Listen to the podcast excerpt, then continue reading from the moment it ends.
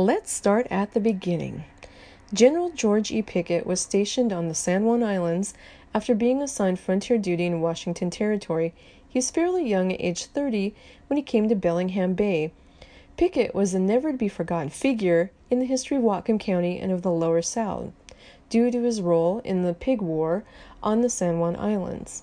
But there was someone forgotten during this period of history who was a part of cross cultural marriages that occurred in areas occupied by the Hudson Bay Company, often as a way to secure trading opportunities and favor with tribes. But she will have her time after we hear all the facts about the other two white, socially acceptable Mrs. Picketts. General George E. Pickett had three wives in total.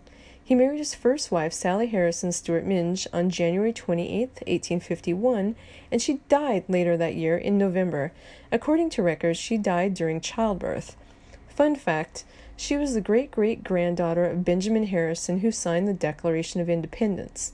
Fast forward to Pickett's third wife, LaSalle Corbell, who he married on September 15, 1863, during the period of the Civil War. He wrote so many letters to his war bride that they were compiled in the book Soldier of the South General Pickett's War Letters to His Wife. She fought to resurrect his reputation, since it was tarnished in Gettysburg when he followed General Robert E. Lee's orders and marched his division into Federal guns, killing half of the 12,000 men under his charge. Together they had two sons, George Edward Pickett, Jr., who died at sea while returning home from the Philippines in 1911, and David Corbell Pickett, who died as a young boy in 1866. But Pickett's second wife is the one of particular interest because she has ultimately been erased from history along with the other indigenous women who married white settlers, a stark contrast to the details about the first two Caucasian brides. Author Candace Wellman wrote it best in her book Peace Weavers Uniting the Salish Coast Through Cross Cultural Marriages. When local histories were written, the best the indigenous wives got was, he married an Indian woman. This Mrs. Pickett was never referenced by name, and their wedding dates were not properly recorded.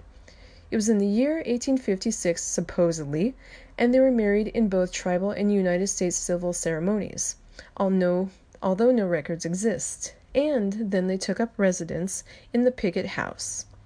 Supposedly she was a princess in the Haida tribe, and Pickett met her at Semiahmoo Bay and later at Fort Bellingham. Morning Mist, as she has often been referred to in what reads of anglicized historical accounts, was not from the Pacific Northwest groups, but from Alaska. She bore a son named James Tilton to Pickett, and well, you guessed it, she died after giving birth in 1857. Pickett decided he could not care for a toddler and arranged for the native grandmother to bring Jimmy to the Collins home to stay in 1859, and then Pickett never saw his son again. But wait, wait, it's even more depressing.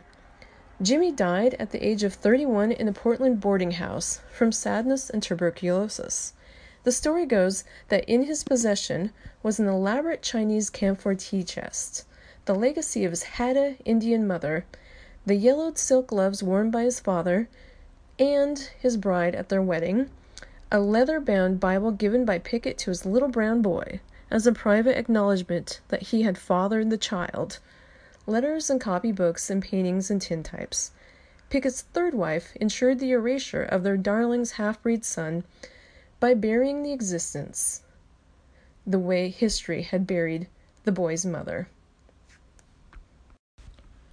It was a patriarchal world, and many historical records were missing, lost, or not filed because intercultural marriages were fined a large sum after amendment went into place in Whatcom County to limit these marriages and to protect white culture and disinherit mixed blood children.